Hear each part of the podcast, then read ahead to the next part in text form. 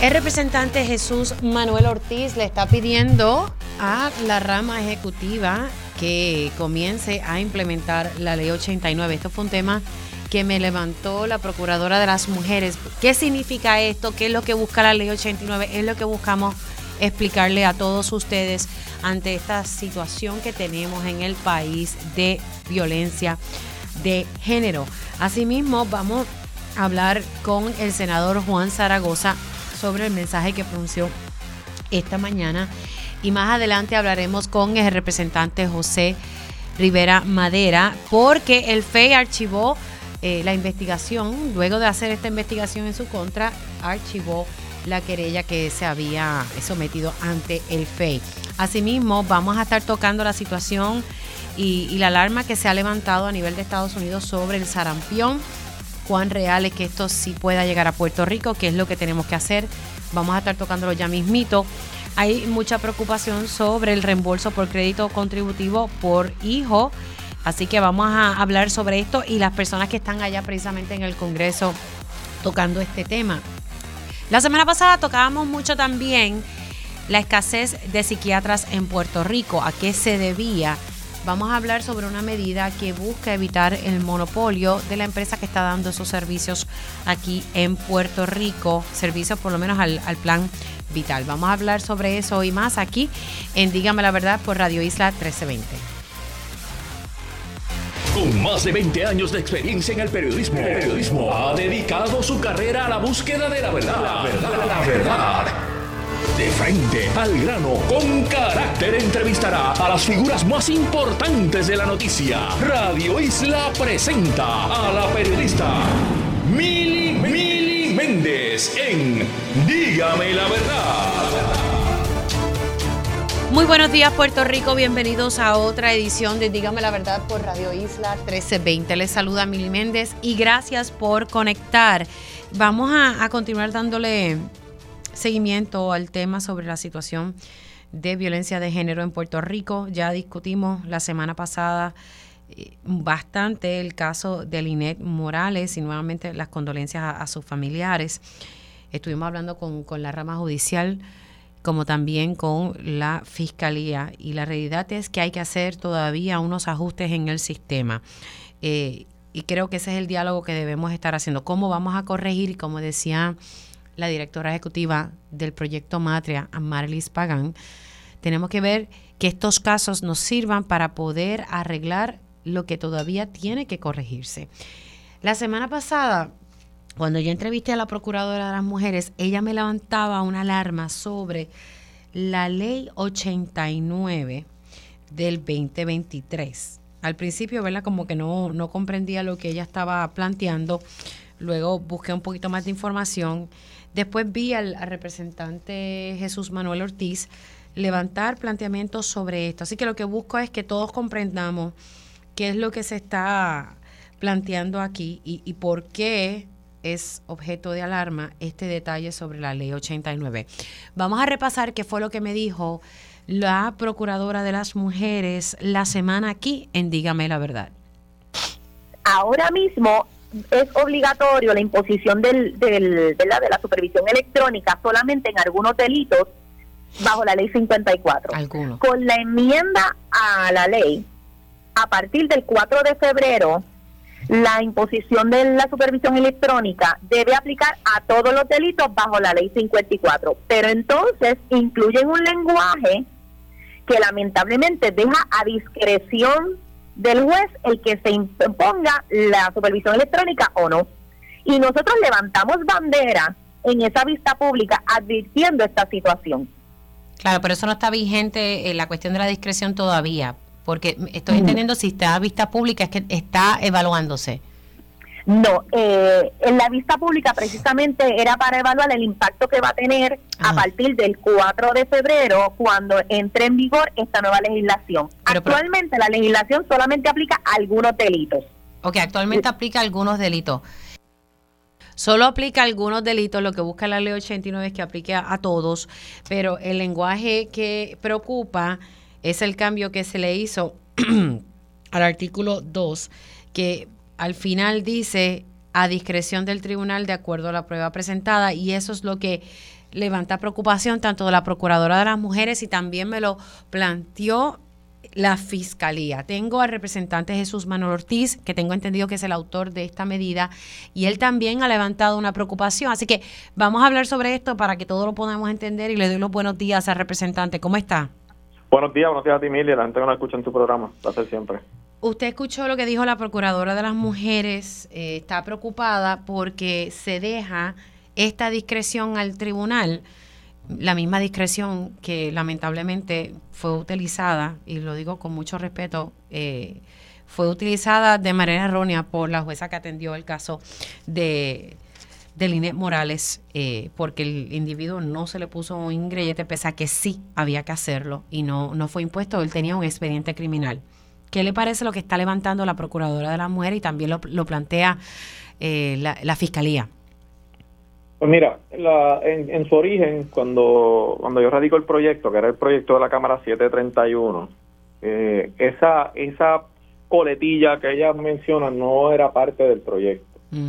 En, como parte del proceso legislativo, entiendo en el Senado, surge algún cambio eh, y, y da espacio a una discreción del juez dependiendo de la prueba presentada. Sin embargo, establece que en el informe de PESAC el, momento de, darle, ¿verdad? De concederle alguna eh, fianza a una persona imputada, se tiene que incluir la imposición de supervisión electrónica como condición adicional y obligatoria eh, al momento de, conceder esa fianza, ¿verdad? Así que, eh, primero, ese proyecto que ya es ley, y es importante decirlo. Sí, la ley, es la ley 89 del 2023. Lo que pasa es que se le concedió un periodo de seis meses a las agencias para que hicieran varias cosas. Que, y ese periodo termina ahora en, febrero. Así que en febrero 4, a partir de febrero 4, tiene que entrar en vigor la ley. ¿Qué se supone que las agencias hagan? Bueno, primero, eh, PESAC, que es el, el programa de servicios de antelación a juicio, eh, tiene, y todas las demás agencias, corrección y rehabilitación, procuraduría, negociadora de la policía, hacer enmiendas o, desarrollar reglamentos para poder ejecutarla.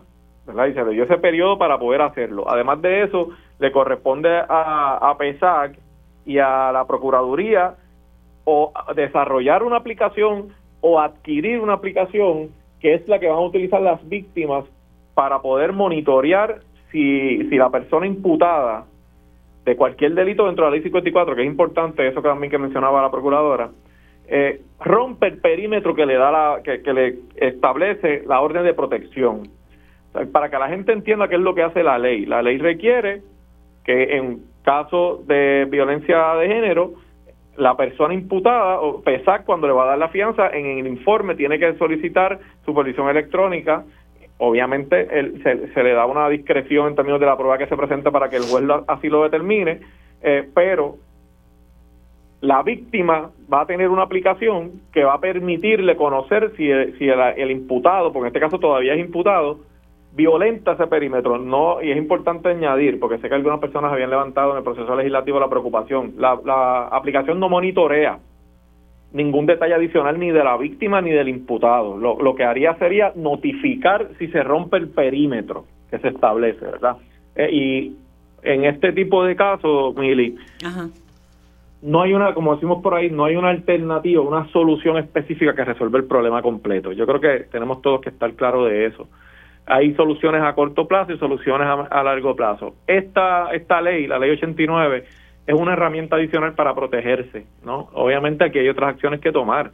Eh, y en ese sentido, mi llamado ha sido que más allá de si al final del camino hay que revisar el término y ser más restrictivo en el término de la determinación del juez, yo lo que quiero saber es si las agencias están hoy, ¿verdad? O a punto de llegar el 4 de febrero, listas para ejecutar la ley como se establece desde que se firmó en agosto.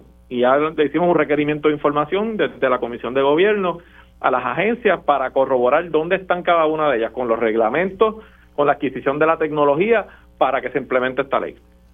Ahora, pero entonces sí me está eh, explicando que en el proceso, en el Senado, agregó la discreción del tribunal de acuerdo a la prueba presentada.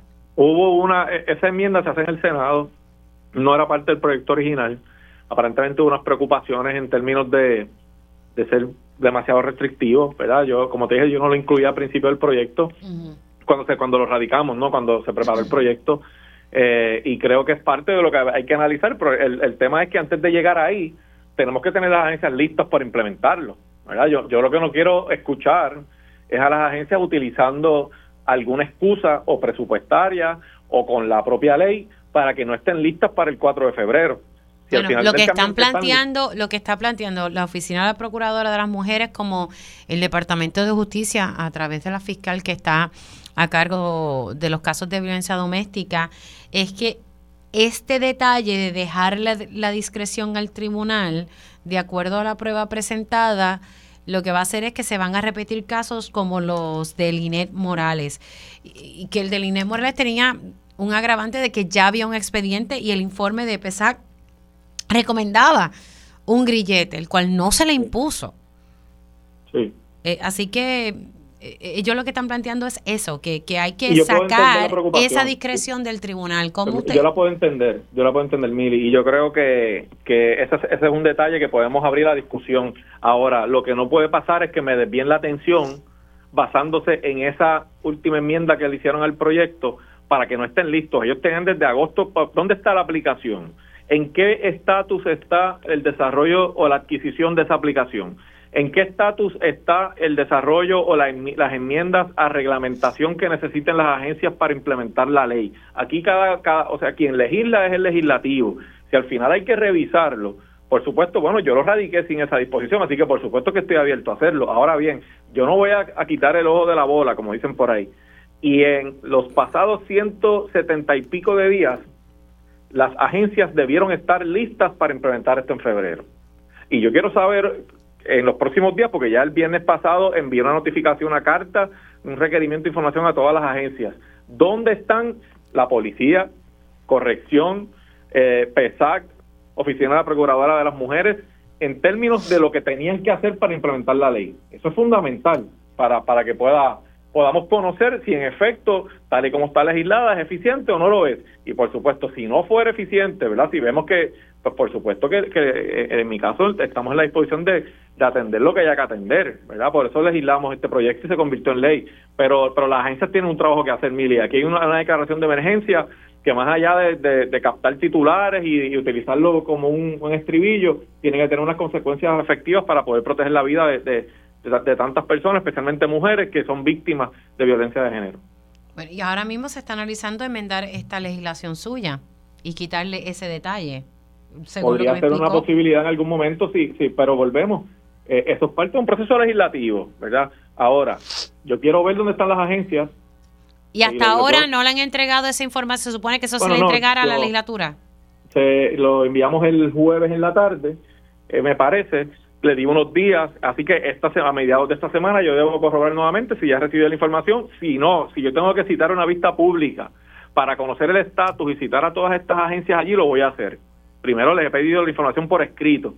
Si entiendo que es necesario citarlo, lo voy a volver a hacer. Ok, así que estamos hablando, bueno, entonces lleven a cabo una vista pública para, para que se sepa qué es lo que, lo que está pasando, porque la realidad es que se está levantando este planteamiento eh, porque hay un problema con la ley según lo que sostiene la procuradora y la fiscalía, y aquí usted me está diciendo que están desviando la atención, que dónde está la aplicación, les enmendan los reglamentos si es aplicable, y que tuvieron suficiente tiempo. Claro, antes de llegar a si queremos enmendar la ley, hay que saber si están listos para ejecutarla hoy, porque volvemos, lo que le corresponde hacer al Poder Ejecutivo es ejecutar la política pública. El legislativo nos corresponde establecerla a través de legislación Ahora, yo estoy abierto a la discusión de si se pueden afinar unos detalles y mejorar. Eso siempre, yo siempre estoy abierto a eso. Pero, pero a lo que no estoy dispuesto es a, pasar por alto la responsabilidad del Ejecutivo aquí.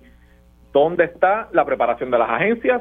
¿Dónde está la reglamentación, la aplicación y si están listos para ejecutarlo tal y como la ley establece desde agosto de 2023? Se le dieron 180 días para prepararse. De hecho, te digo más, Mili, dentro de esos 180 días, por ejemplo, la, la preparación de los reglamentos tenían 90 días para hacerlo, o sea que ese término se venció. La, el término para tener lista la aplicación o para adquirir la aplicación tenían 120 días a partir de la firma. O sea que ese término también pasó. El que estamos a punto de comenzar es el de los 180, que es para que la ley se ejecute. Así que no puede haber una excusa aquí de que porque tienen una discrepancia con una disposición de la ley no se prepararon para aplicarla tal y como está.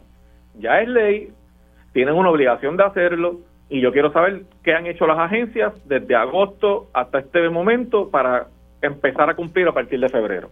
Bueno, pues este, esto es un tema que, entonces sigue pendiente eh, para ver entonces cómo, cómo arranca la cosa, porque ya el 4 de febrero ya esto es la esta o la próxima semana, así que... Sí, y, mira, no hay legislación perfecta, Mili. Este, esta, el caso de la violencia de género, la violencia, ¿verdad? Es, como te dije al principio, no hay, no hay una bala de plata, o sea, no hay, no hay una medida única, ¿verdad? E, esto, eh, por un lado, educación para poder a largo plazo eh, erradicar esta, esta conducta. Por un lado, eh, preparar las agencias para atender lo que sucede hoy más a corto plazo, para proteger las víctimas. Es todo un andamiaje que se tiene que construir, pero aquí todo el mundo tiene que poner de su parte. El Ejecutivo, el Legislativo, la ciudadanía, todos tenemos nuestro rol aquí. Y, y volvemos, como dije en una de tus preguntas anteriores, si, si hay que revisar la legislación, se revisa. Ese es nuestro trabajo Ahora, el Ejecutivo tiene que cumplir con el suyo. Y, esperamos que todas las agencias concernidas, policía, corrección, procuradora de las mujeres, PESAC, hayan cumplido con lo que la ley 89 les ordena desde agosto de 2023. Y eso es lo que vamos a hacer en los próximos días. Estaremos pendientes a ese tema. Por otro lado, eh, hoy eh, el senador Juan Zaragoza, que también es precandidato a la gobernación, igual que usted, lanzó un mensaje y, ¿verdad? Básicamente es un mensaje al pueblo popular le voy a leer solamente eh, un extracto de, parte de su mensaje que, que sacó hoy en la mañana. Los populares no debemos complacernos con únicamente sustituir el gobierno del Partido No Progresista. No podemos limitarnos a ser un partido de alternancia. Los populares somos más que eso. Desde la fundación de nuestro partido, nuestra misión ha sido ser una herramienta de transformación un instrumento político para transformar la educación, promover el desarrollo económico, aumentar la participación laboral y fomentar mejores oportunidades para ti y los tuyos. Eh, ¿Qué le parece el mensaje que lanzó eh, el precandidato? Bueno, yo creo que es positivo que todos nos comuniquemos con los populares, es lo que yo he estado haciendo siempre, nunca lo he dejado de hacer, ha sido parte de mi ejercicio a través de, estos eh, últimos años con los populares eh, y esa comunicación consistente, que bueno que, ¿verdad? que otros compañeros también eh, lo hacen. Al final del camino los populares también tenemos que trabajar, tenemos que trabajar por la institución, no, no cogerle miedo a los retos, asumir las responsabilidades cuando surgen eh, y es lo que yo he hecho. Yo he asumido mi responsabilidad cuando el partido me ha necesitado y cuando el país me ha necesitado, sin, sin contemplación alguna sobre las posibilidades que eso pueda, ¿verdad? y los efectos que eso pueda tener en candidaturas mías ni de nadie más. Así que me parece muy positivo que todos los candidatos eh, comiencen esa conversación con los populares. Es lo que yo he hecho prácticamente toda mi vida electa y lo que voy a seguir haciendo. En el caso de Ponce, eh, yo había hablado eh, con el licenciado Gerardo Toñito Cruz que se le va a dar el tiempo al alcalde suspendido de Ponce hasta finales de febrero. este primero de, de febrero se supone, que esto va a ser el jueves, se supone que la defensa del alcalde diga si va a apelar o no la intuición de todos nosotros es que en efecto ellos van a apelar eh, la determinación del no al lugar de llevar este esta vista preliminar a otra área que no sea el tribunal de Ponce. Ustedes, eh, eh, ustedes entonces van, ¿cuál va a ser la línea del partido? Mantenerse en ese acuerdo con el alcalde, porque la realidad es que yo no sé si esta vista preliminar comience en este mes de febrero y, ustedes le dieron hasta finales de febrero al alcalde. Bueno, nosotros tenemos un acuerdo que, que busca salvaguardar no solamente la situación política del, Partido Popular en, Ponce, ¿verdad? porque es importante en un año como el que estamos, un año electoral, sino que también reconoce que el alcalde tiene una presunción de inocencia y que el proceso está en una etapa que todavía eh, falta eh, ¿verdad? Para, para conocer el resultado. Así que el acuerdo está ahí, está escrito, nosotros eh, nos mantenemos en esa posición y estamos atentos a lo que surja, al desarrollo de este caso. Eh, y en ese sentido, mi posición como presidente siempre va a ser salvaguardar las posibilidades del partido y proteger la institución, Mili. Yo reconozco y he sido un crítico de la gestión del FEI. En este caso hay cuestionamientos sobre el proceder de esa agencia eh, y conociendo eso, pues hemos, hemos sido eh, sensatos en poder establecer un tiempo límite, un, un límite en el proceso para poder salvaguardar dos cosas. Uno, las posibilidades de triunfo del partido en Ponce y dos, darle el espacio, en este caso al alcalde, para que pueda defenderse. Y, en ese sentido voy a ser consistente con lo que he dicho desde el día uno. O sea que le van a dar esa oportunidad hasta finales de febrero. De ahí, si no se ha celebrado la vista preliminar, él tiene que renunciar. Yo no he establecido fecha públicamente, ¿verdad? Eh, no se preocupe, que ya, yo sé que es finales de febrero. Lo he dicho, lo he dicho, no lo he dicho precisamente porque porque no le quiero dar la llave al FEI de comenzar procesos de suspensiones viciosos para tratar de, sacar un candidato. Mire, aquí aquí el peligro. Pero fíjese, el FEI estaba listo para comenzar la semana pasada. Estaban allí los testigos. Yo creo que mientras más rápido se hubiese llevado esto a cabo, más, ¿verdad? Así yo, mira, yo no me, no me puedo meter en la, las estrategias de la, defensa. Claro, claro, yo sé que es un proceso serio, complejo. Eh, yo estuve en Ponce la semana pasada, converso con el liderato de Ponce. Eh, así ha sido desde que desde antes de ser presidente y siendo presidente. Así que esa, esa comunicación yo la voy a seguir con mi liderato de Ponce y al final del camino si el resultado es positivo para el alcalde, continuará en su aspiración y revalidará en Ponce. Si no es positivo, ¿verdad? Lamentablemente, si no fuera así y tenemos que entrar a un proceso de sustitución, pues serán los ponceños y ponceñas quienes escogerán esa persona. Así que, y yo como presidente y como partido garantizaré un proceso abierto. Estoy, estamos atentos al proceso, no me voy a adelantar a los resultados, eh, pero sí estamos muy atentos a lo que está sucediendo. Sería entonces un proceso abierto. Sí, sin duda. Yo voy a promover en, en todo, en todas las ocasiones en que haya que seleccionar candidatos, que sea la militancia, que sea la base, que sea la gente la que seleccione, como pasó en mi caso, cuando hubo una, una cuando el partido necesitaba eh, transicionar y, tener un presidente para poner el partido en posición de ganar, yo di un paso al frente y los populares pusieron su confianza en mí y es lo que haré en todos los municipios y, en todas las circunstancias. Representante, gracias por entrar unos minutos. Gracias a ti. Se cuida. Ahí ustedes escucharon al presidente del Partido Popular Democrático y, el representante Jesús Manuel Ortiz, primero hablando sobre esta pieza legislativa. Y, el punto que él trae es, no me desvíen eh, la discusión, eh, porque aquí hay que cumplir con una fecha establecida. Eh, obviamente, esa enmienda que se trajo y que se agregó la discreción del tribunal de acuerdo a la prueba presentada, estoy hablando sobre los casos de violencia doméstica, no era parte del proyecto, el Senado es quien lo cambia. Se supone que esta ley entra en vigor, la ley 89, entre el 4 de febrero y hay que hacer unos cambios. Cambios que es lo que está solicitando la información eh, el presidente de la Comisión de Gobierno, que es que hay que ver qué reglamentos se enmendaron, porque tenían 90 días para enmendar reglamentos. La aplicación la implementación de esta aplicación tenían 120 días y la ley obviamente se ejecuta ahora el 4 de febrero. Esa es la información que está solicitando el autor de, de, esta, de esta medida. Y se supone que esta aplicación es en caso de que eh, la persona imputada viole el perímetro que se estableció en la orden de protección que entonces la víctima sepa que en efecto estaba eh, violando el perímetro. No, no hacen más nada, ¿verdad? Más allá de eso. Son las 10 y 19. Voy a estar dialogando precisamente con el senador Juan Zaragoza. Le voy a dar los buenos días y, ahí rapidito voy a la pausa. Gracias por, por, la, por la espera. ¿Cómo está, senador?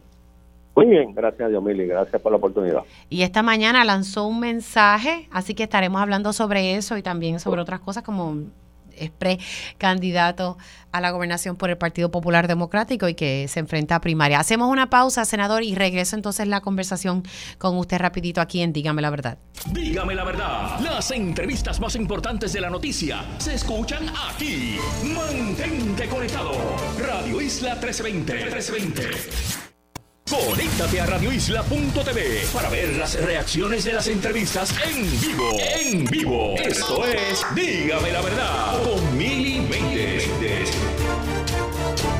Y ya estamos de regreso aquí en Dígame la Verdad por Radio Isla 1320. Les saluda Mili Méndez y gracias por conectar. Ya tengo en línea telefónica al senador Juan Zaragoza, quien lanzó un mensaje en horas de la mañana de hoy. Y, y uno observa que es un mensaje como para la base, el pueblo, el pueblo popular. Recuerden que el senador Juan Zaragoza tiene aspiraciones para la gobernación. Hay primarias dentro del Partido Popular Democrático. Muy buenos días nuevamente, senador. ¿Todo bien?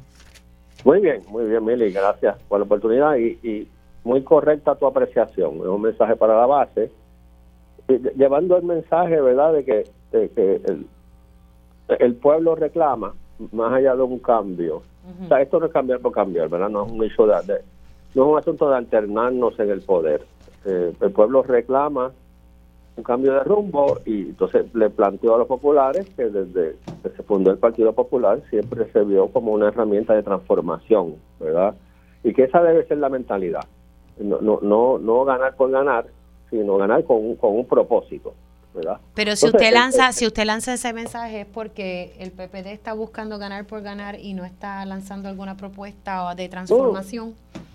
Bueno, eh, eh, en algunos casos cuando uno habla con los populares, pues la, felicidad se limita a vamos a ganar. Eh, y entonces yo siempre les insisto, por eso trato de llevar el mensaje con, con sustancia, ¿verdad? De que, de que sí, hay que ganar eh, y, para tener el, el, poder político y poder hacer cosas. Pero una cosa es hacer cosas y otra cosa es transformar, ¿verdad? Como, como cuando yo llegué a Hacienda, que mi misión siempre fue entregar un departamento diferente al que recibí. Esa debe ser nuestra misión, ¿verdad? En cuatro años, en ocho años, el tiempo que estemos, entregarle al país algo diferente a lo que el país nos, nos entrega en las manos. Y, y entonces, como segundo objetivo, pues, ¿verdad?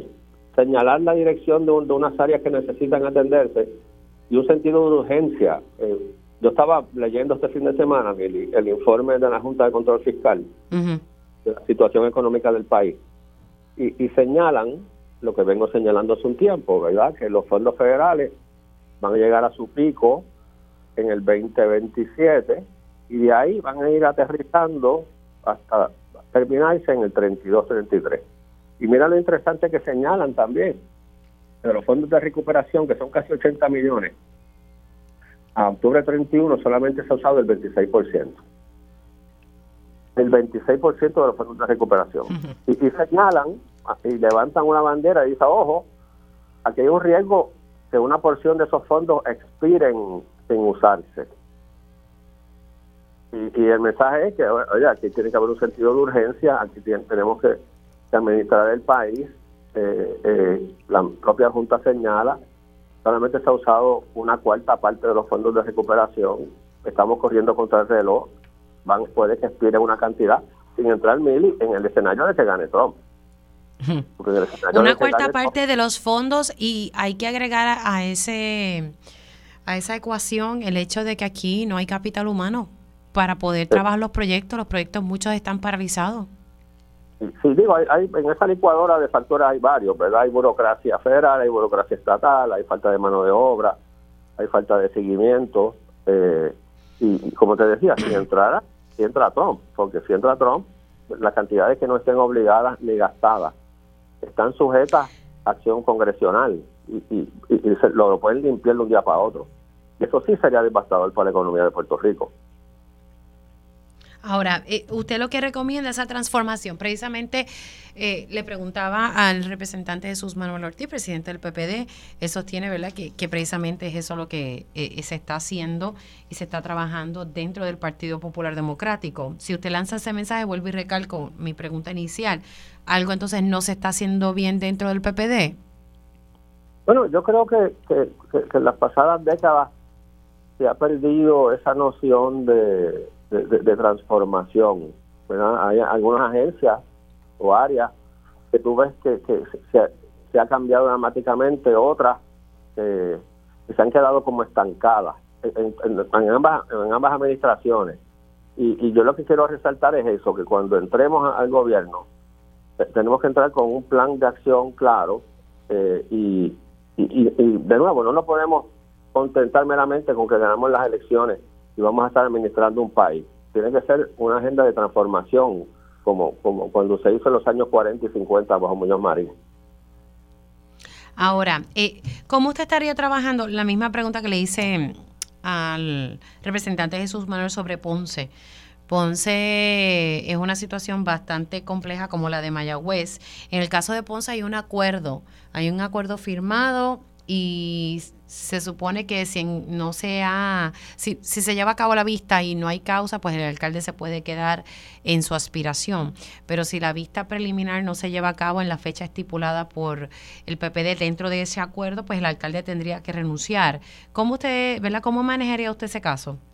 Bueno, lo primero que le solicitaría al presidente es que comparta ese acuerdo con la Junta de Gobierno y con los populares.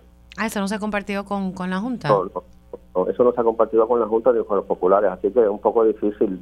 Yo, no, no, conozco el contenido del acuerdo y los compañeros de la Junta tampoco, más allá de lo que sale en la prensa, ¿verdad? Eh, pero pues confío en lo que dice el compañero Jesús Manuel Ortiz en cuanto a su contenido, pero pero eh, te, aclaro que, lo primero que le solicito es para un poco eliminar la especulación de la gente que lo comparta. Mira, este, esto fue lo que se acordó y estas son las consecuencias de, los acuerdos. Aquí me parece eh, el objetivo final es que Ponce es un bastión importante para, los populares que se recuperó después de, varios años. Eh, nos debemos enfocar en, retenerlo y, segundo, asegurarnos de que en cuanto al proceso, de que sea un proceso abierto. Ya hay varios compañeros que han señalado su interés por participar en, en, la primaria o en el proceso que decida la Junta de Gobierno, ¿verdad? Este, y, lo importante es ese mensaje. El, partido es un partido popular democrático. Y, y si las cláusulas que están en el acuerdo provocan que el alcalde se tenga que retirar de, la contienda, pues el proceso sea uno, uno transparente y, justo para todo el mundo. Pero ¿le parece bien que hayan llegado como un acuerdo preliminar con, con el alcalde? ¿Le parece bien cómo se manejó dentro del PPD ese escenario y lo de Mayagüez también? Sí, sí, sí, eh, ¿verdad? De nuevo, reconociendo que no tengo la visibilidad del detalle, pero pero siempre los acuerdos, eh, siempre son, o sea, la, el diálogo eh, siempre favorable y en la medida que todas las partes se pudieron sentar a dialogar sin yo tener la visibilidad del acuerdo, ya eso es, favorable. Bueno, vamos a ver qué pasa, porque el primero de febrero, que este jueves se dice que, ¿verdad? Si la defensa va a apelar, porque la defensa del alcalde de Ponce lo que está buscando es cambiar la vista preliminar a otro tribunal que no sea el de Ponce.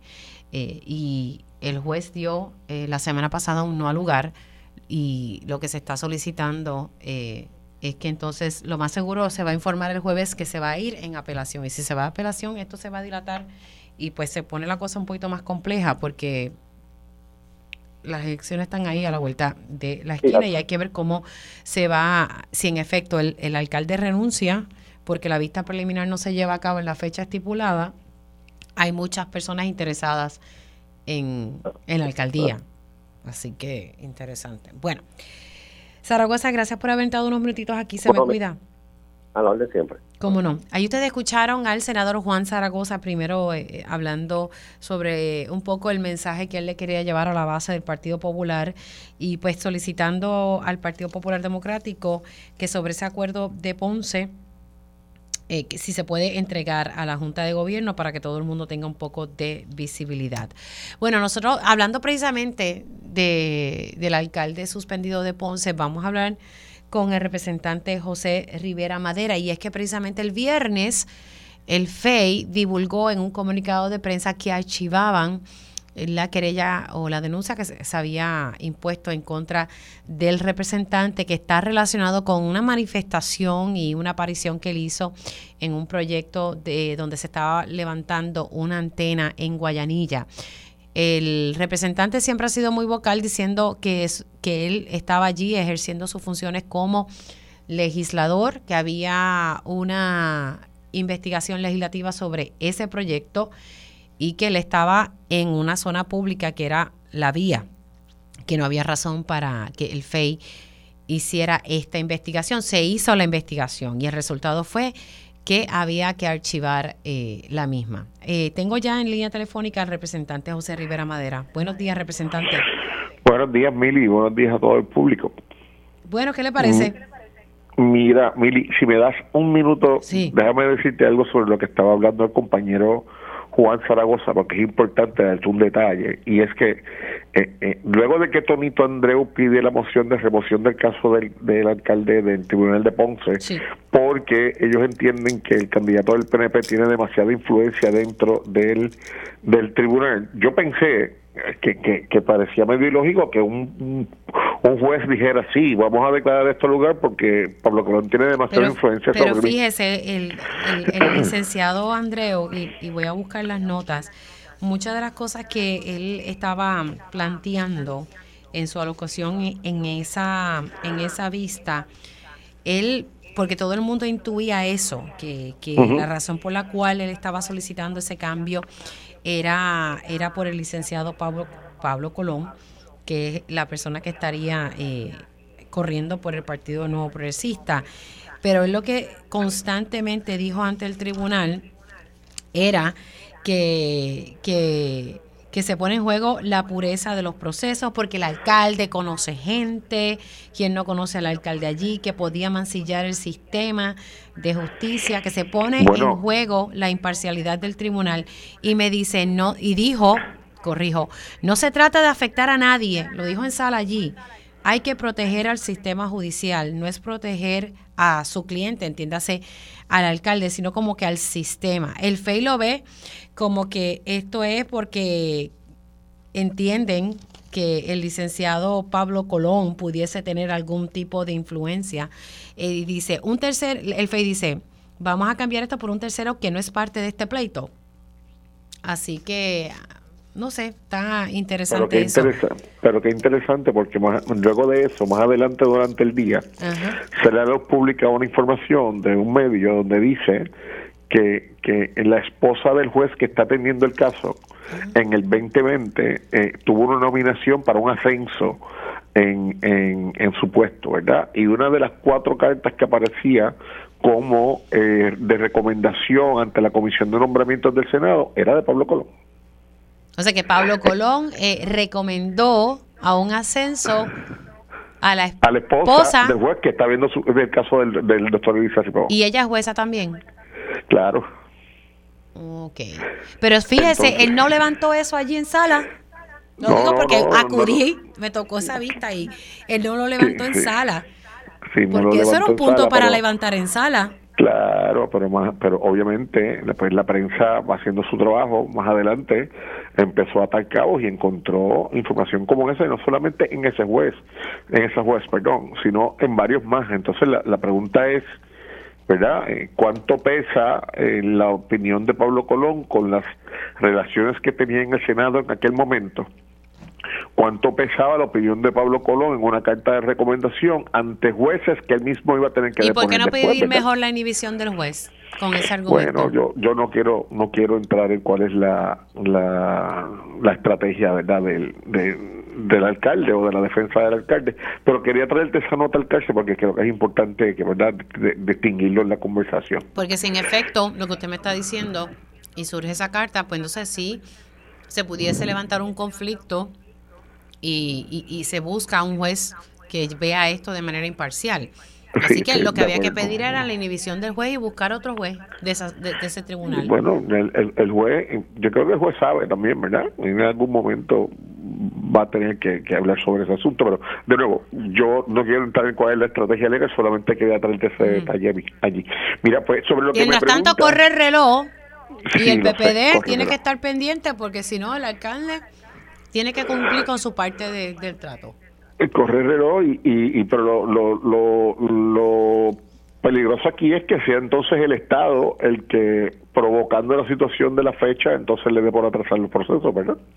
Para que sucedan cosas. Y no quiero no quiero adjudicar intenciones, pero según lo que sucedió conmigo, que, que fue la pregunta que me hiciste cuando comenzamos a hablar, que, que nunca debió pasar del Departamento de Justicia porque nunca se configuró el delito que ellos estaban eh, eh, adjudicando y, y por una persecución política para tratar de hacerme daño políticamente o que tuviera algún problema en la erradicación, lo pasaron a a la oficina del panel de fiscal independiente para que el panel, dentro de sus defectos y virtudes, tuviera que decirle, mira, lo que pasa es que eh, el permiso de construcción dice de 6 de la mañana a 6 de la tarde y esto ocurrió a las tres y media de la mañana, cuatro de la mañana, no, no, no hay manera de que ellos estuvieran allí eh, a esa hora, o sea que quienes estaban cometiendo el acto ilegal eran quienes estaban depositando cemento allí desde las 3 de la mañana, escoltados por más de 70 efectivos de la policía.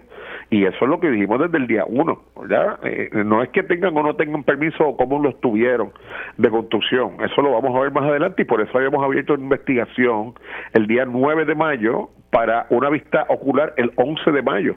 Y ellos llegan el 10 de mayo a la 3 de la mañana tirarle cemento a todos pare, pare un segundito ahí, tengo que cumplir con una pausa, pero seguimos la conversación con el representante José Rivera Madera, que el FEI acaba de archivar una investigación en su contra porque no, no encontraron eh, evidencia de comisión de delito. Hacemos una pausa, regresamos en breve.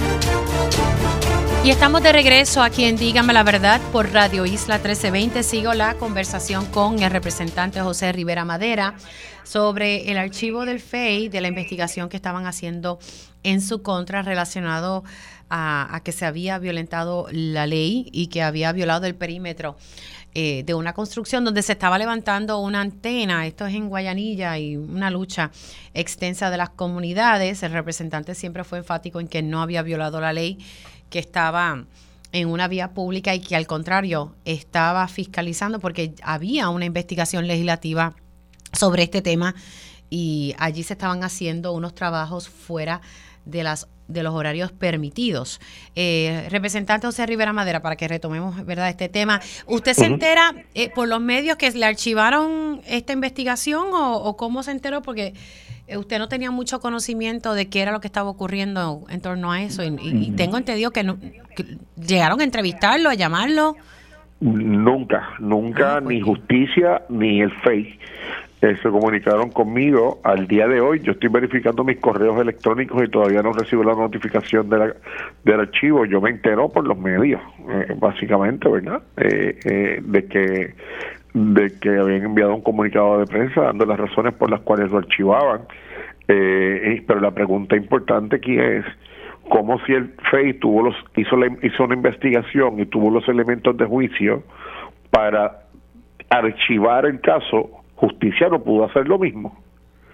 Justicia no tiene investigadores eh, que pudieran, o fiscales de justicia no podían ir a ver el permiso de construcción y a ver el reglamento de contaminación por ruido y decidir, mira, es cierto, esto no tiene que pasar el FEI. O tenían que enviar este caso al FEI para tratar de hacer algún tipo de daño político.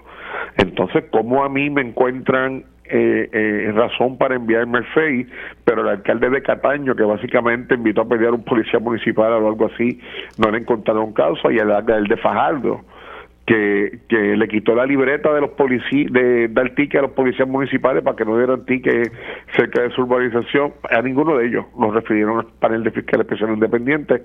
Ah, pero a mí sí, me refirieron por defender, ¿verdad?, la página de tranquilidad de una comunidad que no tiene cómo defenderse porque es una comunidad pobre, ¿verdad?, y, y, y de personas mayores. Eh, yo creo que, que estamos entrando en un terreno bien peligroso cuando los aparatos del Estado que están para proteger la seguridad y para proteger los derechos de los constituyentes operan para o un partido político u operan eh, eh, para unas compañías en específico, ¿verdad? Porque yo tengo que decirte que alguien que tenga el poder de mover setenta y pico de agentes a las tres de la mañana para una obra y llevar 10 camiones de cemento para una obra en la que no tiene ni que presentar un permiso es alguien que tiene bastante pushing en algún lado o alguna oficina grande llamó. Así que yo creo que hay muchas muchas interrogantes aquí eh, que todavía tienen que ser contestadas. Claro, ¿y en qué quedó esa investigación legislativa que se estaba haciendo sobre ese proyecto, ya que se archivó este caso en, su contra? ¿Qué va a pasar con esa investigación? Porque la realidad es que siguen las preguntas y las dudas sobre los permisos y el levantamiento de ah, Claro, por supuesto, y nosotros vamos a continuar con la investigación. Yo había puesto en suspenso la investigación para que nos dijeran que estaba tratando de, de verdad de utilizar la comisión para entorpecer algún tipo de investigación, tal como ellos hicieron, porque ellos utilizaron al Estado para entorpecer la investigación legislativa. Eh, pero, pero yo respetuoso de eso no lo hice ahora que ya hay una decisión entonces vamos a retomar el tema vamos a retomar el asunto y de nuevo hay muchas interrogantes que tienen que ser contestadas vamos a ver qué, qué ocurre con, con, esa investigación. Pero, eh, ¿siguen los trabajos allí, en, en esa zona? Bueno, eh, eh, lo último que había sucedido era que habían tratado de conectar electricidad allí de alguna manera que no era legal eh, y Luma fue y le dijo que tenían que sacarlo. Pero no hay conectada todavía ninguna ningún device, ningún aparato para de ninguna compañía en específico. Sí entiendo que el municipio tiene el caso en el tribunal apelativo, entiendo. eh, pero ¿verdad? por todo eso tengo que darme un update de qué está sucediendo. Pero sí, eh, sobre todo vamos a preguntarle al Departamento de Recursos Naturales qué han hecho con el informe que ellos mismos hicieron, donde decía que se había impactado un humedal con cemento que el plan CES nunca funcionó y donde decía que las coordenadas donde están la antena no son las coordenadas con las que notificaron a los colindantes. Así que todas esas cosas, pues obviamente necesitan contestación, se han quedado en el aire y ahora vamos a investigarlas. Bueno, vamos a ver en, qué termina eso, hay que darle seguimiento al tema. Representante, gracias. Gracias a ti, Mimi, y buen día. Como no es representante, José Rivera Madera, reaccionando al archivo del FEI de una investigación que se estaba haciendo en su contra sobre precisamente este proyecto de la antena que se está levantando en Guayanilla, que la comunidad ha tenido una gran oposición y en un momento dado se, se hicieron, se, estaban realizando unos trabajos en horas de la madrugada para los cuales no tenían permiso. Y eso provocó que entonces se refiriera al FEI, al representante José Rivera Madera que me dice, disculpen, que se enteró por los medios, no por el FEI, sobre la notificación de archivo de su casa y que en ningún momento lo llamaron o lo entrevistaron eh, para eh, este caso, para esta investigación. Precisamente vamos a hablar, saliéndonos de esa investigación, vamos a hablar, surgió la semana pasada el tema de que hay que pagar unos 300, de verdad que a mí me sorprende cada cosa que va saliendo, unos 300 dólares para aquellas personas que tuvieron que, poner placas solares. Voy a ser más específica. Había salido una nota de que Luma va a estar cobrando 300 dólares a quienes instalaron paneles solares en el 2020. Y yo digo, ¿cómo? Y varios legisladores del Partido No Progresista le están solicitando al negociado de energía que deje esto sin efecto. Pero mi pregunta es, ¿y por qué las personas que se están desconectando, aunque no, no te desconectas del todo, pero quienes están buscando tener otras opciones para tener luz, porque entonces van a penalizar el hecho de que tengan placas solares? Tengo al expresidente de la UTIR, Ángel Figueroa Jaramillo, para poder explicarme. Yo digo que esto es técnico, hay quienes me dicen que no, pero vamos a ver qué es lo que me dice Ángel Figueroa Jaramillo. Saludos y buen día, ¿cómo está? Jaramillo, ¿estás por ahí? Eh, buenos días, Mili, buenos ah. días, te lo escucha. Todo bien, no hice más que cantar, Dios mío, que canto malísimo y, y, reaccionas. ¿Qué es esto? ¿Qué, ¿Cómo es que, que Luma Energy va a ahora que está enviando cartas a personas que han puesto sistemas de placas solares y que le van a cobrar 300 pesos. Bueno, vamos a hablar bien sencillo. Esta es la secuela, el resultado de poder en manos privadas un derecho y que ahora se ha convertido en una mercancía. ¿Por qué digo esto? Porque no es la primera etapa donde Luma está cobrando por servicios que antes no se cobraba nada. Por ejemplo, hace unos meses atrás se circuló una carta en las redes sociales donde un, varios ciudadanos que requerían de que se le desconectara el contador para hacer trabajo ya sea la base del contador o dentro de su residencia por un perito electricista, Luma estaba facturando entre 750 dólares y 1200 por sacar el contador, dependiendo si era una toma aérea o era de pedestal. Eso se hacía totalmente gratis totalmente gratis. Y en aquel momento empezamos a advertir que un sinnúmero de servicios, lo que llama, lo que llamaron un momento dado ganancias cruzadas, donde no se estaban cobrando nada, iba a empezar a cobrar porque vinieron a ganar dinero. Iba a empezar a cobrar, esta es la segunda etapa. ¿Y qué es esto? Para poder, para Luma está requiriendo, igual que lo hacía la autoridad, fíjate qué interesante, antes la gente se quejaba porque la autoridad tardaba tanto, porque tenía que hacer el estudio de que la, el, sistema donde se iba a hacer un, un net metering tuviera la capacidad de absorber esa energía que iba a producir esa, ese residente. La, la conexión fuera una conexión adecuada, que no, iba no ocurriera accidente, y eso conlleva un estudio para poder realizar, para poder darle el permiso, la, interconexión con el sistema. Ahora Luma, todo el mundo celebra que lo está haciendo rápidamente, pero lo que nadie le dice a los que celebran es que lo están haciendo rápidamente porque están cobrando 300 dólares. Antes ese costo lo tenía que asumir la autoridad con el, con el personal limitado. Pero ese, ese costo es para el estudio, eh, oriéntame aquí, o sea, los 300 pesos es para qué? Para el estudio de que, de que está todo en orden de acuerdo a los parámetros de Luma, la interconexión. Eh, ¿Y eso por, por cada cliente? Por cada cliente. Ay, padre, 300. ¿Y eso lo hubiese asumido, eso lo hubiese asumido la Autoridad de Energía Eléctrica? Eso era gratis antes, totalmente. Y yo invito, y, en casos, y en un casos extremos, ¿verdad? Donde sí había que hacer, fíjate la diferencia, era gratis hacer estudios, donde había que hacer algún grado de mejora por eso es que se tardaban, pues había que, había, en, con la autoridad había dos efectos, o esperaban a la mejora o, o financiaban la mejora, lo que era imposible. Ahora Luma, como está trabajando a su vez con los 17 mil millones de dólares, nadie se olvide de ese pequeño detalle. Luma está ahora atendiendo cosas con más premura, entre comillas, porque tiene 17 mil millones. Antes la autoridad no los tenía y no empieza que tiene todo ese dinero. Ya vemos, estamos viendo cómo está cobrando por diferentes servicios y te adelanto desde ahora. A lo mejor no a corto plazo porque ya dieron 1.200 millones para la poda. Pero a mediano y largo plazo, si todavía mantienen a Luma, no dudes que cobren también por la poda en aquellos lugares residenciales o sino que el abonado se, se haga cargo de mantener la, la vegetación controlada y usted dirá, ah, pero es que la gente siembra debajo de las líneas o son lugares. Eso es relativo porque puede haber, como pasa en la naturaleza, que una semilla se riegue, nazca árboles debajo de una línea y porque esté la parte de atrás de su casa, yo le aseguro, mire, apunten bien esta nota, que eventualmente el Luma va a venir a cobrarle a usted por podar esto. Le va a decir, Primera nota, esto va a ser gratis, cortesía de Luma.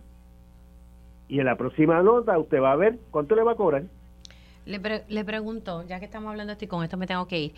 Eh, antes la autoridad cobraba, por ejemplo, una casa, es que tengo un caso de una persona que se le se cayeron unos postes en una casa tras María. Eh, las personas compraron la casa y ahora le dicen que para poner los postes que se cayeron tienen que pagarlos. No es el primer caso que escucho. Conozco casos de, de, personas muy cercanas a mí que le están cobrando. Primero le, pedían demostrar que, el, que los postes eran postes instalados en el sistema eléctrico del país, que no eran propiedad privada. Se, ha demostrado. Después dicen que no. Después dicen que los postes no son de ellos. Todo es una traba. Y en el caso que conozco, un caso de Moca, se estaban cobrando al residente 42 mil dólares por instalar todos los postes. Wow, pues eh, hay varios casos así. La gente no tiene esa cantidad de dinero. Esa es la diferencia de cuando es un servicio esencial manejado por el Estado a cuando lo conviertes en una mercancía manejado por un ente privado que viene a generar ganancias.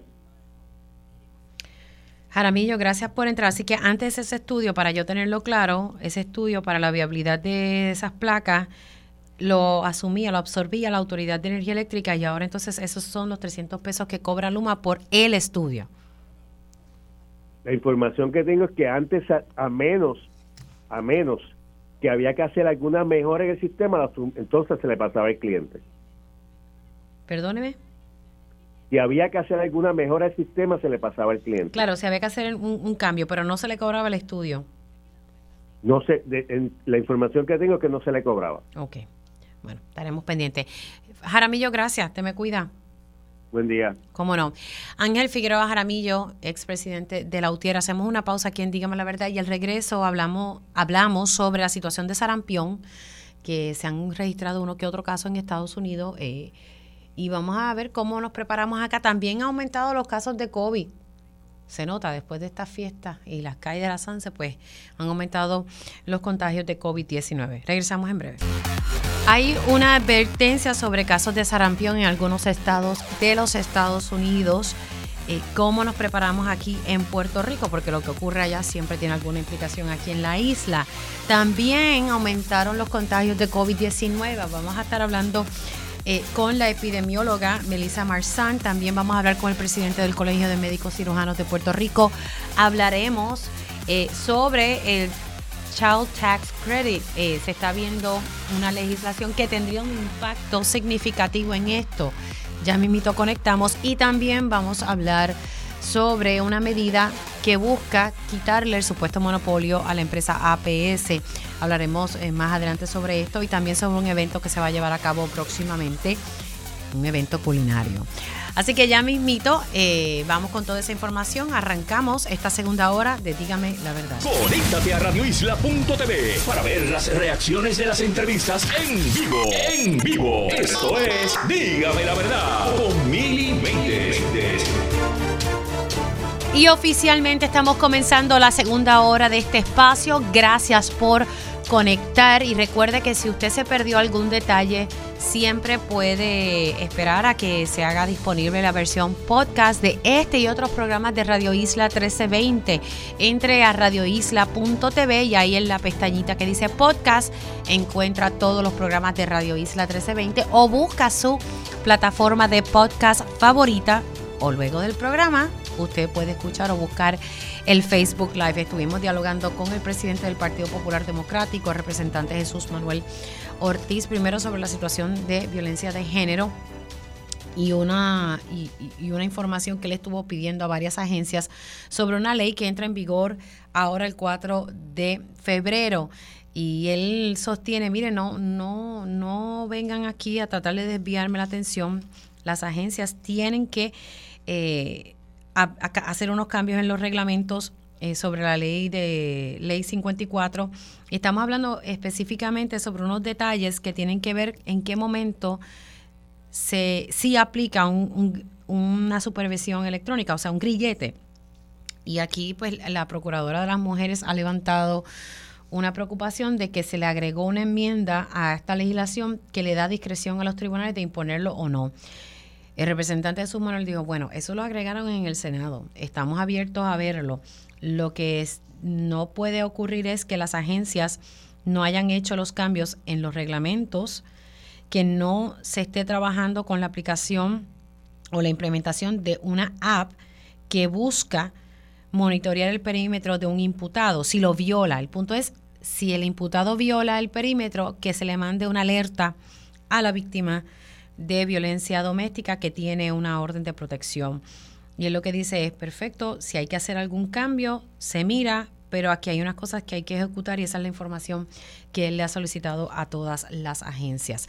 Y también estuvimos eh, dialogando con el senador Juan Zaragoza sobre su mensaje esta mañana, un mensaje pues, va más dirigido a a la base del Partido Popular de que no, no solamente se tiene que trabajar con que, ok, vamos a cambiar el gobierno, cómo vamos a transformar el gobierno, lo que dice él.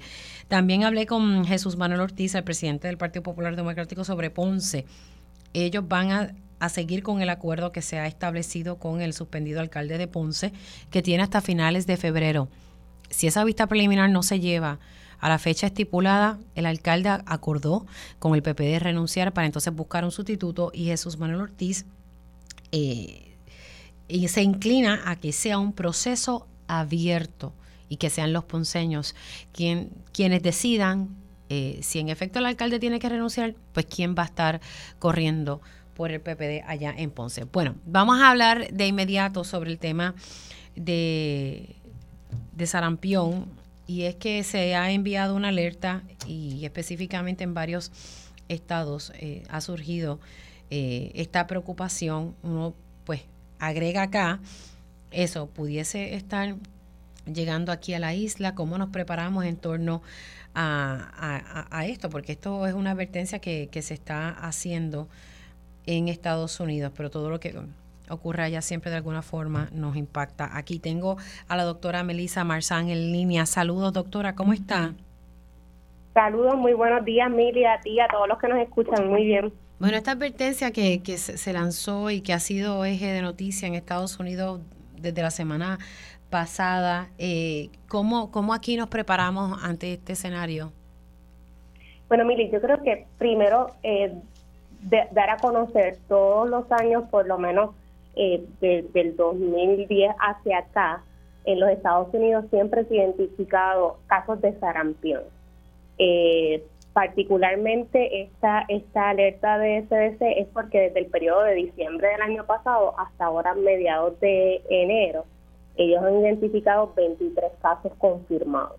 ¿Cuánto? Eh, particularmente 23 casos confirmados, particularmente en Pensilvania, New Jersey, Delaware y en Washington, D.C. Así que Ay, en Washington también. Ay, Dios mío. Washington, D.C. Así que es importante, número uno, este, ¿verdad? Para, para beneficio de, todos los que nos escuchan, eh, sarampión es una enfermedad de notificación obligatoria, así que es una enfermedad que está bajo vigilancia, de hecho se llama la vigilancia de enfermedades prevenibles por vacuna, así que hay un equipo destacado para atender esa situación en Puerto Rico, no solamente de sarampión, sino también otras enfermedades prevenibles por vacuna. En Puerto Rico, como dato, el último año donde se identificó un caso de sarampión confirmado fue en el 2002. Así que desde ese entonces no hemos tenido casos confirmados y como vigilancia este pueden entrar alertas de sospecha, se evalúan, pero confirmados desde el 2002 no se ha identificado.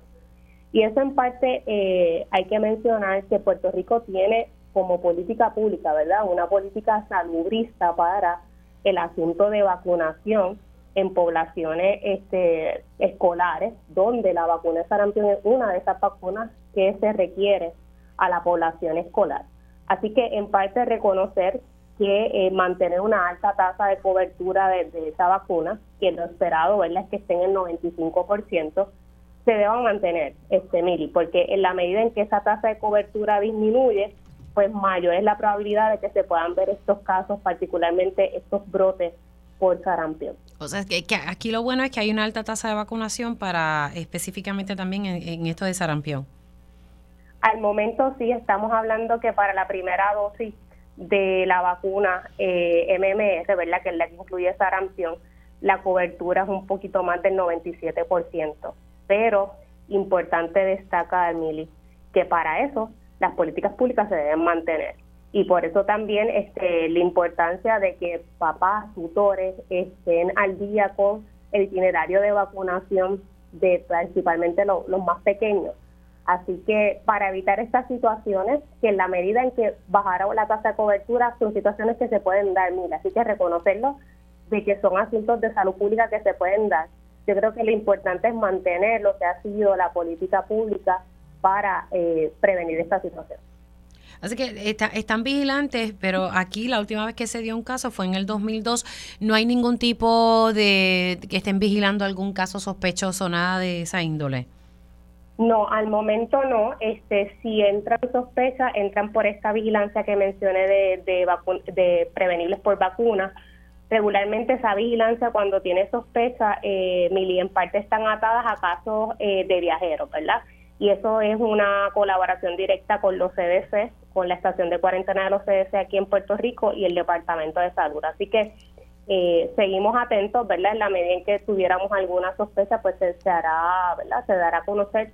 Pero al momento la realidad es que nosotros tenemos una alta cobertura de vacunación. Así que con eso también resaltar que es importante todos los que nos escuchan de siempre mantener y estar pendiente a que nuestros niños tengan esas eh, esas dosis al día. Sí, esas vacunas al día. Ahora, le pregunto, cambiando ahora para el COVID-19, eh, estamos viendo que se están registrando más casos.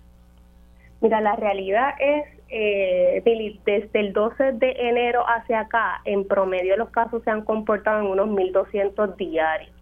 Así que no necesariamente estamos viendo un cambio mayor eh, en términos del comportamiento de los casos. De hecho, desde ese periodo para acá, la positividad incluso ha disminuido un poco, pero todavía estamos observando unas 130 135 hospitalizaciones diarias por COVID-19. Así que es importante reconocer que hay alta transmisión y con eso, este, pues importantísimo, Mili, yo creo que es un tema que siempre hablamos cuando me das este espacio, eh, principalmente nuestros adultos mayores, quienes han sido los que lamentablemente eh, pues más han fallecido por, por, la, por la situación de COVID-19, importancia de que tengan su vacunación al día para evitar precisamente esas complicaciones que los llevan al hospital y que lamentablemente también mueren. Así que es muy importante que si usted es cuidador, este, ¿verdad? Tiene un adulto mayor a su, a su cargo, el tener la vacunación al día, el Departamento de Salud sigue teniendo el programa que hace visitas a los hogares, ¿verdad? Para vacunación encamados en caso de que eso sea una limitación para llevarlos a vacunar, así que hacemos la exhortación siempre a que pueden llamar al 787-522-3985, 787-522-3985 para pedir información sobre los centros de vacunación o si necesitan apoyo para la coordinación de vacunación en el hogar. Así que estamos hablando que desde el 12 de enero en adelante son 1.200 casos diarios. Y Más o menos ha estado fluctuando en esos 1.200 casos diarios. Ese, ese, es el promedio y el promedio de 130 hospitalizaciones diarias también. También las estamos viendo. Y Mili, quiero aprovechar porque la realidad es que ah, todo, lo, todo lo que ha sido la infraestructura de respuesta de COVID-19 sigue este, vigente. Nosotros tenemos más de 100 eventos semanales de detección de pruebas a través de los centros comunitarios, así que hacemos una exhortación a la comunidad a que puede participar de estos eventos libres de costo, incluyendo también los centros para pruebas y tratamientos, eh, que son lugares donde usted se puede hacer la prueba, allí mismo se evalúa por un médico y si elegir el tratamiento, allí se despacha el tratamiento. Así que hacemos una exhortación a que todos estos servicios están disponibles para que las personas en caso de que verdad sean positivas o tengan sospecha de ser positivos a COVID-19 eh, puedan acudir a cualquiera de estos servicios. ¿Esos centros donde las personas pueden eh, encontrar dónde se están ubicados? Pueden llamar este mismo número que les di, el 787-522-3985. Eh, la mayoría de ellos están ubicados a través del apoyo de las clínicas de los centros 330, pero también tenemos uno estilo Servicarro en lo que se llamaba ¿verdad? el antiguo Hospital Regional de Bayamón todos esos servicios están disponibles, lo que es exacto en el URA. Así que, que la gente ya lo conoce así. Si tiene dudas, si tienen dudas, ¿verdad? Pueden llamar el número, pero el, el servicio del URA sigue disponible todos los días. de lunes a sábado. De lunes a sábado. ¿Hasta qué hora están ellos? Pues mira, eh, la realidad es que ahora mismo están disponibles hasta las 3 de la tarde. así que toda persona que tenga sospecha de COVID-19, incluso el URA también tiene disponible pruebas de influenza, este, pueden ir pasar por allí eh, libre de costo. Importante ese detalle de la... ¿Cómo estamos con, verdad? Porque eh, se había decretado una epidemia de influenza. ¿Cómo, ¿Cómo está el escenario ahí? Bueno, en casos de influenza, esta es la cuarta semana, ¿verdad? Que el boletín eh, reporta eh, tener los casos por debajo del umbral de alerta. Así que en ese sentido, ahora mismo llevamos este, estas últimas cuatro semanas por debajo de ese umbral. Eh, hemos tenido algunas fluctuaciones las últimas semanas, pero en general, desde mediados de noviembre, que fue donde vimos el mayor número de casos de la temporada, hemos estado en una tendencia de disminución con algunas fluctuaciones pero incluso en las escuelas para el viernes pasado, cuando cerró la vigilancia, el número actualizado de brote eran dos, ¿verdad? Así que hemos visto una merma en los casos de influenza. Mili, de hecho, voy a aprovechar este espacio, los equipos de vacunación siguen visitando las escuelas, así que todo papá o tutor que nos esté escuchando, estamos haciendo visitas, así que es importantísimo el apoyo, ¿verdad?, para poder completar los procesos de consentimiento y que podamos tener estos eventos de vacunación en las escuelas de manera exitosa. Bueno, gracias, eh, doctora, por entrar unos minutitos para hablar de esto. Claro que sí, siempre a la orden. Como no, la doctora Melissa Marzán, epidemióloga, y hablando primero del sarampión, eh, posteriormente las infecciones de COVID-19 eh, y lo de la influenza, que gracias a Dios ha bajado. Cuarta semana que está, han estado los números por debajo del umbral. Eh, ya tengo en línea telefónica el presidente del Colegio de Médicos Cirujanos de Puerto Rico, el doctor Carlos Díaz. ¿Cómo está, doctor?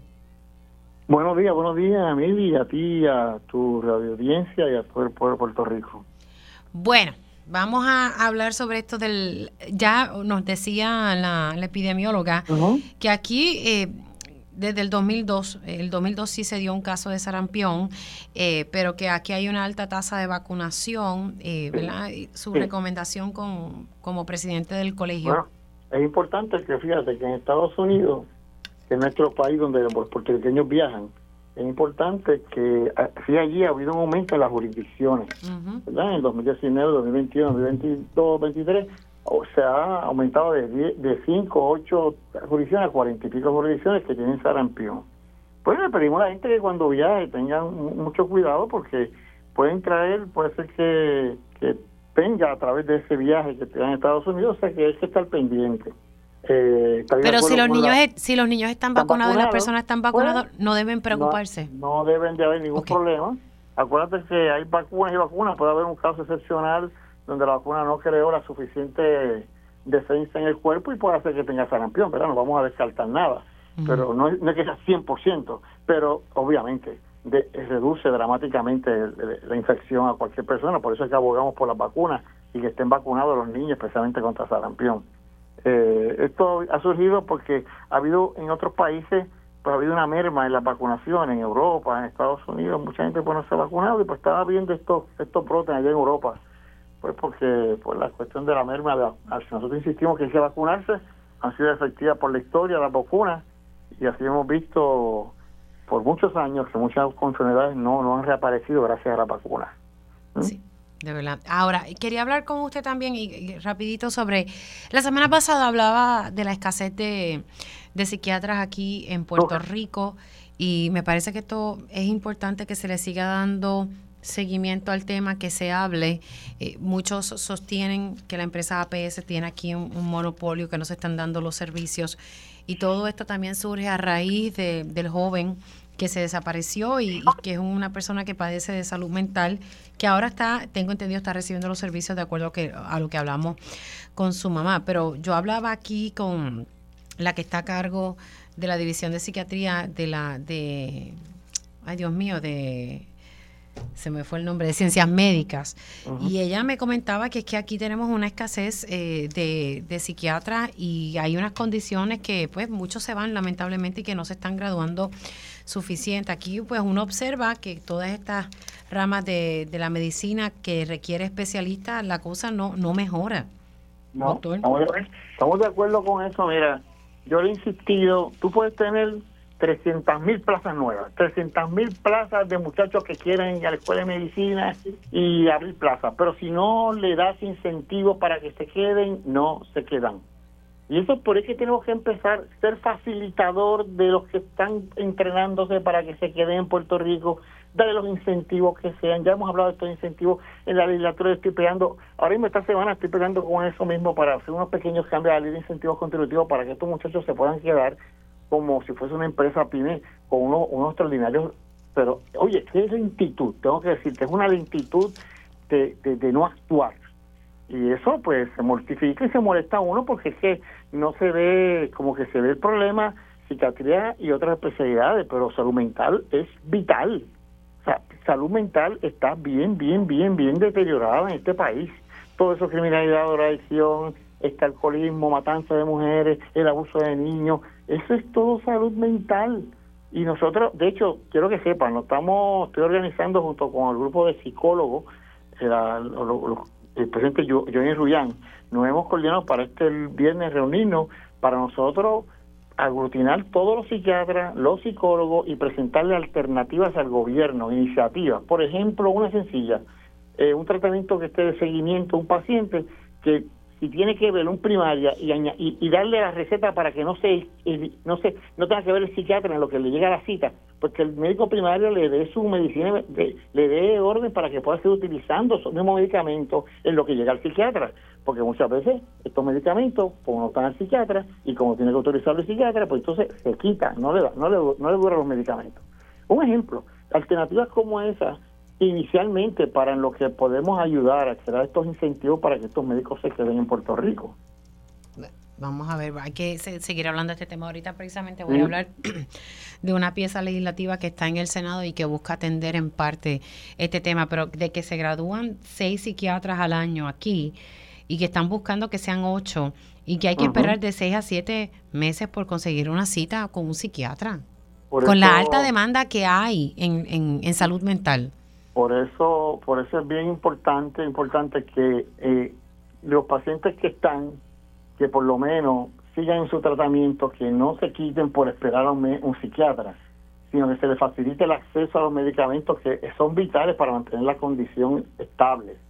Eh, eso es como medida de emergencia, ¿verdad? Porque ahora mismo tiene que ser psiquiatra que es el único que ordena los medicamentos. Pero si ya tienes un, ya conoce los medicamentos que usa, sabe las dosis que usa, pues mm, en lo que llega a esa cita, que está un poco prolongada, pues que el médico primario le pueda dar la orden este, y se puede autorizar eso.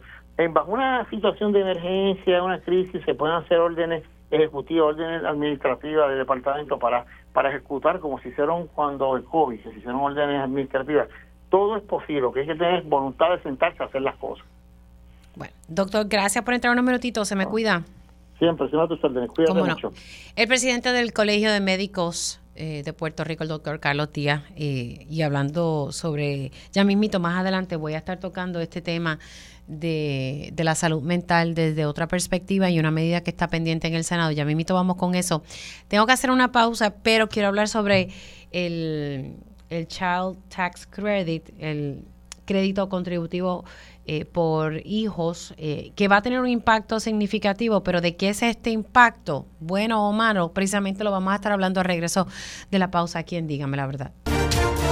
De regreso aquí en Dígame la Verdad por Radio Isla 1320. Les saluda Mili Méndez y gracias por conectar. Vamos a estar hablando sobre qué está pasando allá en, en la Cámara Federal sobre el crédito contributivo por hijos. Eh, y estamos todos muy pendientes a eso y precisamente tengo ya en línea telefónica el director ejecutivo del Instituto de Desarrollo de la Juventud, Brian Rosa Rodríguez. Saludos, ¿cómo está?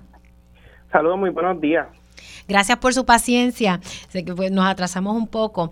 Eh, Rodríguez, explíqueme un poquito eh, cómo va esto del crédito. Hay quienes están preocupados porque entienden que tal vez sería menor o otros entienden que sería eh, mayor el impacto. ¿Cuál es el escenario realmente ahora mismo allá?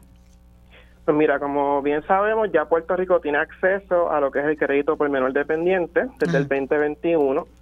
Sin embargo, las leyes que expandieron el crédito del 2021 expiraron y tenemos un crédito que es un poco más bajo al que tuvimos en el 2021. Debido a eso, varios congresistas, tanto del Partido Republicano como del Partido Demócrata, se han puesto de acuerdo para hacer unos cambios al, crédito por menor dependiente federal. Estos cambios pudiesen aumentar la cantidad de créditos reembolsables de 1.600 dólares, que es lo que tenemos ahora, hasta 2.000 dólares en el 2025. Así que vemos como estos cambios como algo positivo para Puerto Rico y para todos los niños en la nación americana. Pero para entenderlo, ahora mismo, desde el 2021, ¿Y cuánto ha sido el crédito desde ese entonces? ¿1.600? Bueno, en el 2021 el crédito fue de 3.000 y 3.600 dependiendo de la edad del niño, mm. pero ya desde ese entonces hasta ahora el crédito ha bajado a 1.600 por niño como crédito máximo. Por niño, como crédito máximo. Pero eso eso fue allá a partir del, estamos en el 2024, sería, e, en el 2023 se reclamó eso mismo, 1.600 igual o fueron los 3.000 o 3.600. 1.600 igual. Ok, o sea que se queda eh, igual. Y entonces lo que se está buscando ahora el Congreso es aumentar eso a 2.000. Eso es así. Lo que haría este cambio es, bueno, haría cuatro cosas importantes. Primero, ajustaría el crédito por inflación, así que el crédito pudiese aumentar por la cantidad de inflación que vemos año a año. También aumentaría, como te mencioné, el crédito hasta dos mil dólares, el crédito reembolsable. Eh, también aumentaría el cálculo del crédito para las familias que tienen más de un dependiente. Así que si tienen dos niños, pudieras recibir un crédito aún mayor. Eh, y también eh, lo importante es que estos créditos pueden entonces revisar los ingresos anteriores. Así que si el año anterior tuviste unos ingresos mejores para calcular el crédito, la ley te autorizaría a autorizar ese número en comparación al número de tu año corriente. Esto porque reconocen que los, los ingresos de las familias con niños pueden variar dependiendo de cómo esté la economía. Así que son unos cambios bastante positivos que ayudarían a las familias que estén en desventaja económica. Por ejemplo, para que la, gente lo siga, quienes vayan a someter su planilla, eh, este año contributivo que corresponde al, 2023, ya de por sí sí estarían recibiendo los 1.600. Esos 2.000 serían para el, próximo año fiscal, ¿sabes? La próxima temporada eh, de planillas. Bueno, el, aumentaría cada año. En este año aumentaría de 1.600 a 1.800. ¿En, en estas planillas que están corriendo ahora?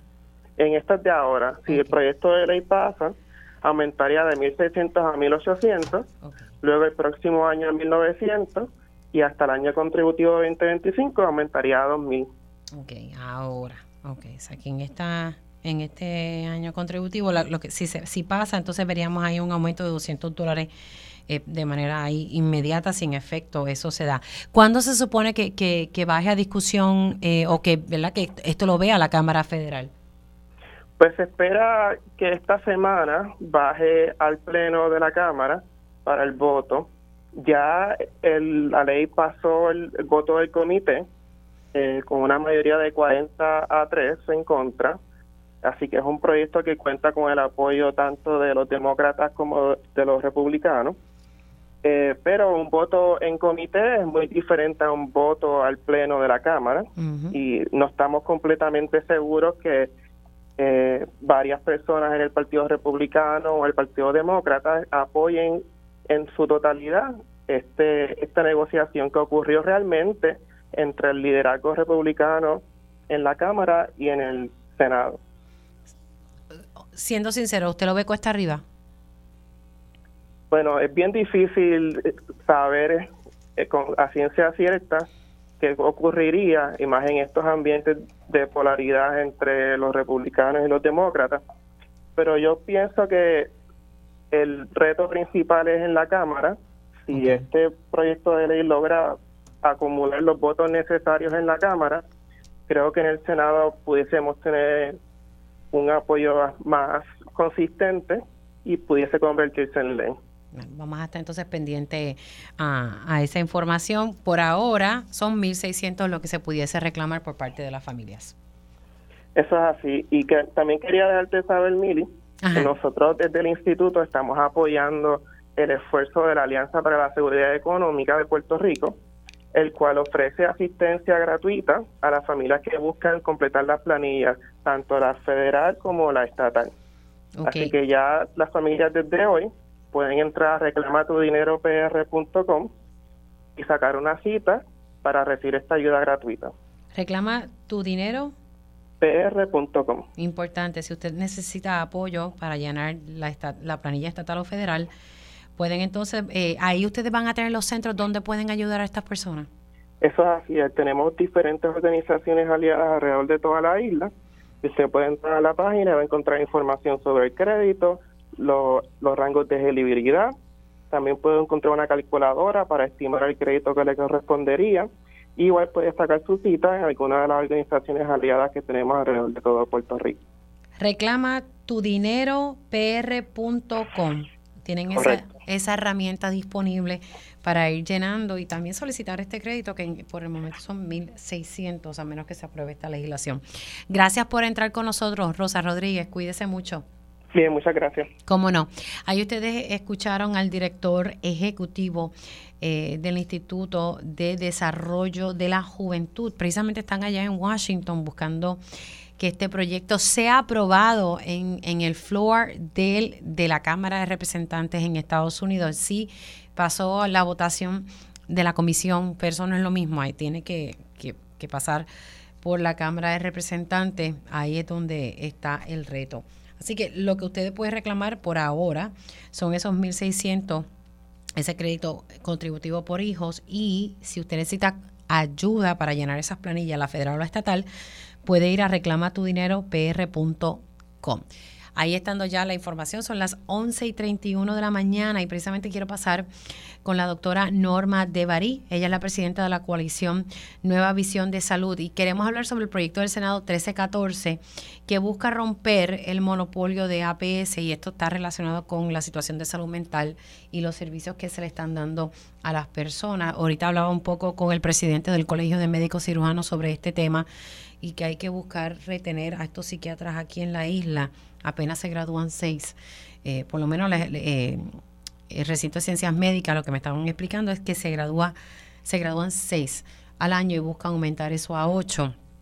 Así que tenemos una situación bastante delicada en torno al, a la salud mental y los psiquiatras que están disponibles para proveer estos servicios. Doctora, buenos días, ¿cómo está? Hola Mili, buenos días a ti y a tu público. Vamos a explicarle bien a las personas eh, este proyecto del Senado 1314. Usted me dice que busca romper ese monopolio de APS. Vamos a explicarle a las personas eh, de qué, ¿verdad? De qué manera lo, estaría rompiendo y cuál es la problemática que hay eh, con APS. Claro. Pues mira, este proyecto se radicó en septiembre del, año en septiembre del año pasado y pasó a la Comisión de Salud el 18 de septiembre del año pasado y tuvo una vista pública en el 25. Es el proyecto del Senado 1314, como mencionaste, de la, de la autoría del doctor Bacapito y lo que busca es eso, o sea, reconociendo, no sé si, ¿verdad? Tú, tú recuerdas que hubo un estudio de hace justo, que es un estudio que tuvo mucha polémica porque no se, no se trajo a la luz pública rápido, y ese estudio mencionaba que ya había un problema con esta compañía APS porque casi todas las aseguradoras, con excepción de una, eh, contrataban a los psiquiatras a través de esta compañía y no solamente las, las aseguradoras de Advantage, sino que también habían proveedores privados que usaban este intermediario para contratar a los psiquiatras. Y como es de conocimiento del público, que salió la semana pasada, eh, en Puerto Rico deben haber entre 250 a 300 psiquiatras, lo que he oído en, los diferentes foros que han estado hablando del tema y de eso, este, este, este intermediario solamente contrata a 82. Así que imagínate, si con, si con menos de 300 no, no, no podemos dar abasto, ¿verdad? Se hablaba en el estudio que salió que si 2.000 pacientes para cada psiquiatra, que tenga que ver 40 pacientes al día, que son 10 minutos cada visita, una cosa que es, ¿verdad? Que, que eso, no, eso no puede pasar, eso no, eso no es real.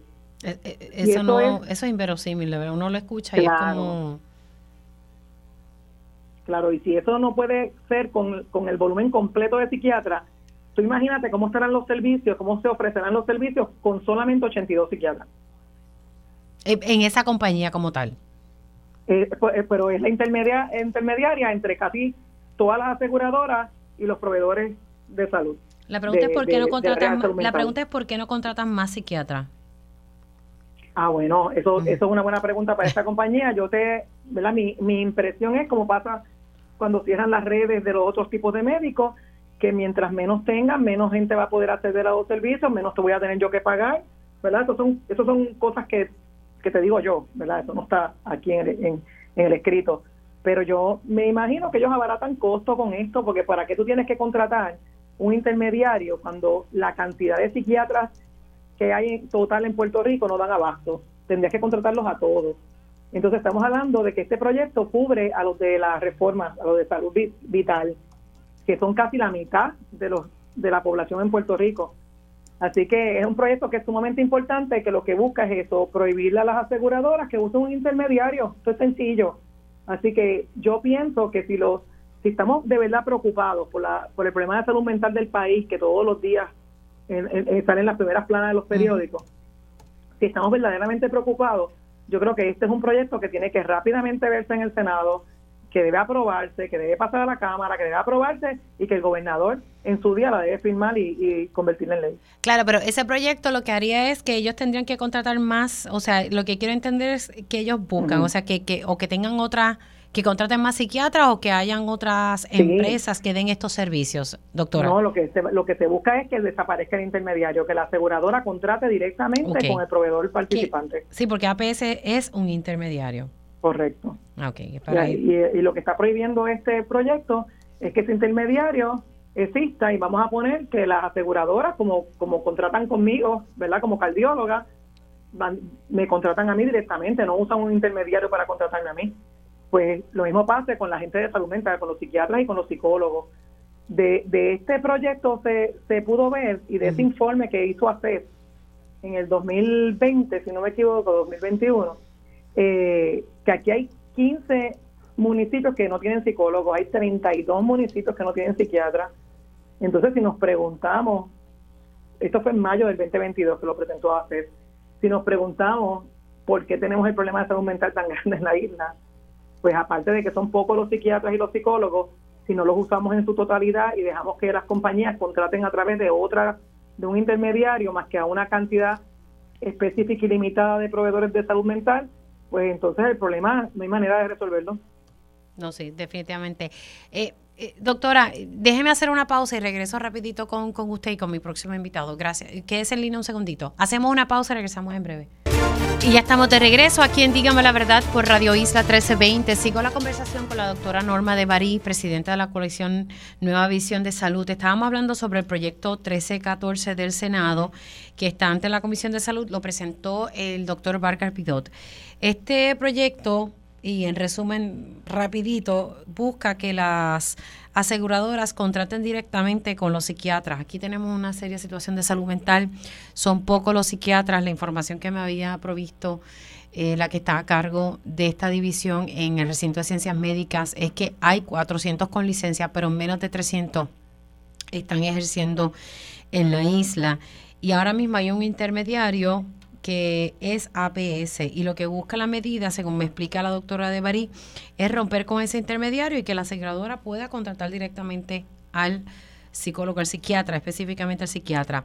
Eh, ahora mismo hay 82 psiquiatras en APS, de acuerdo a un estudio que hizo ACES en un momento dado. Me llama la, la atención que hay 32 municipios sin psiquiatras.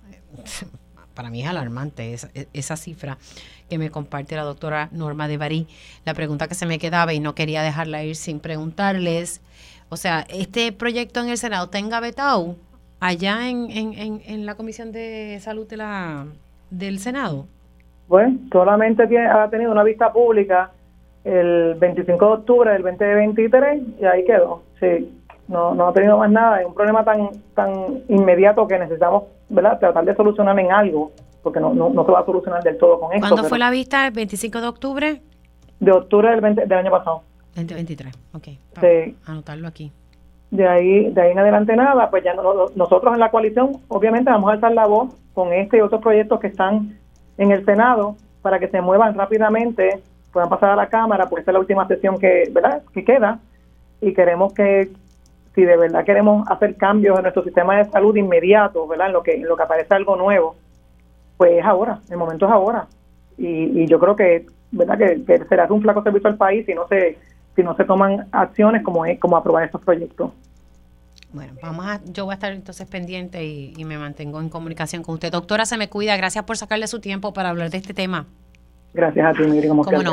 Son las 11 y 44 y sé que muchos ya tienen o que están almorzando o están planificando qué es lo que van a almorzar.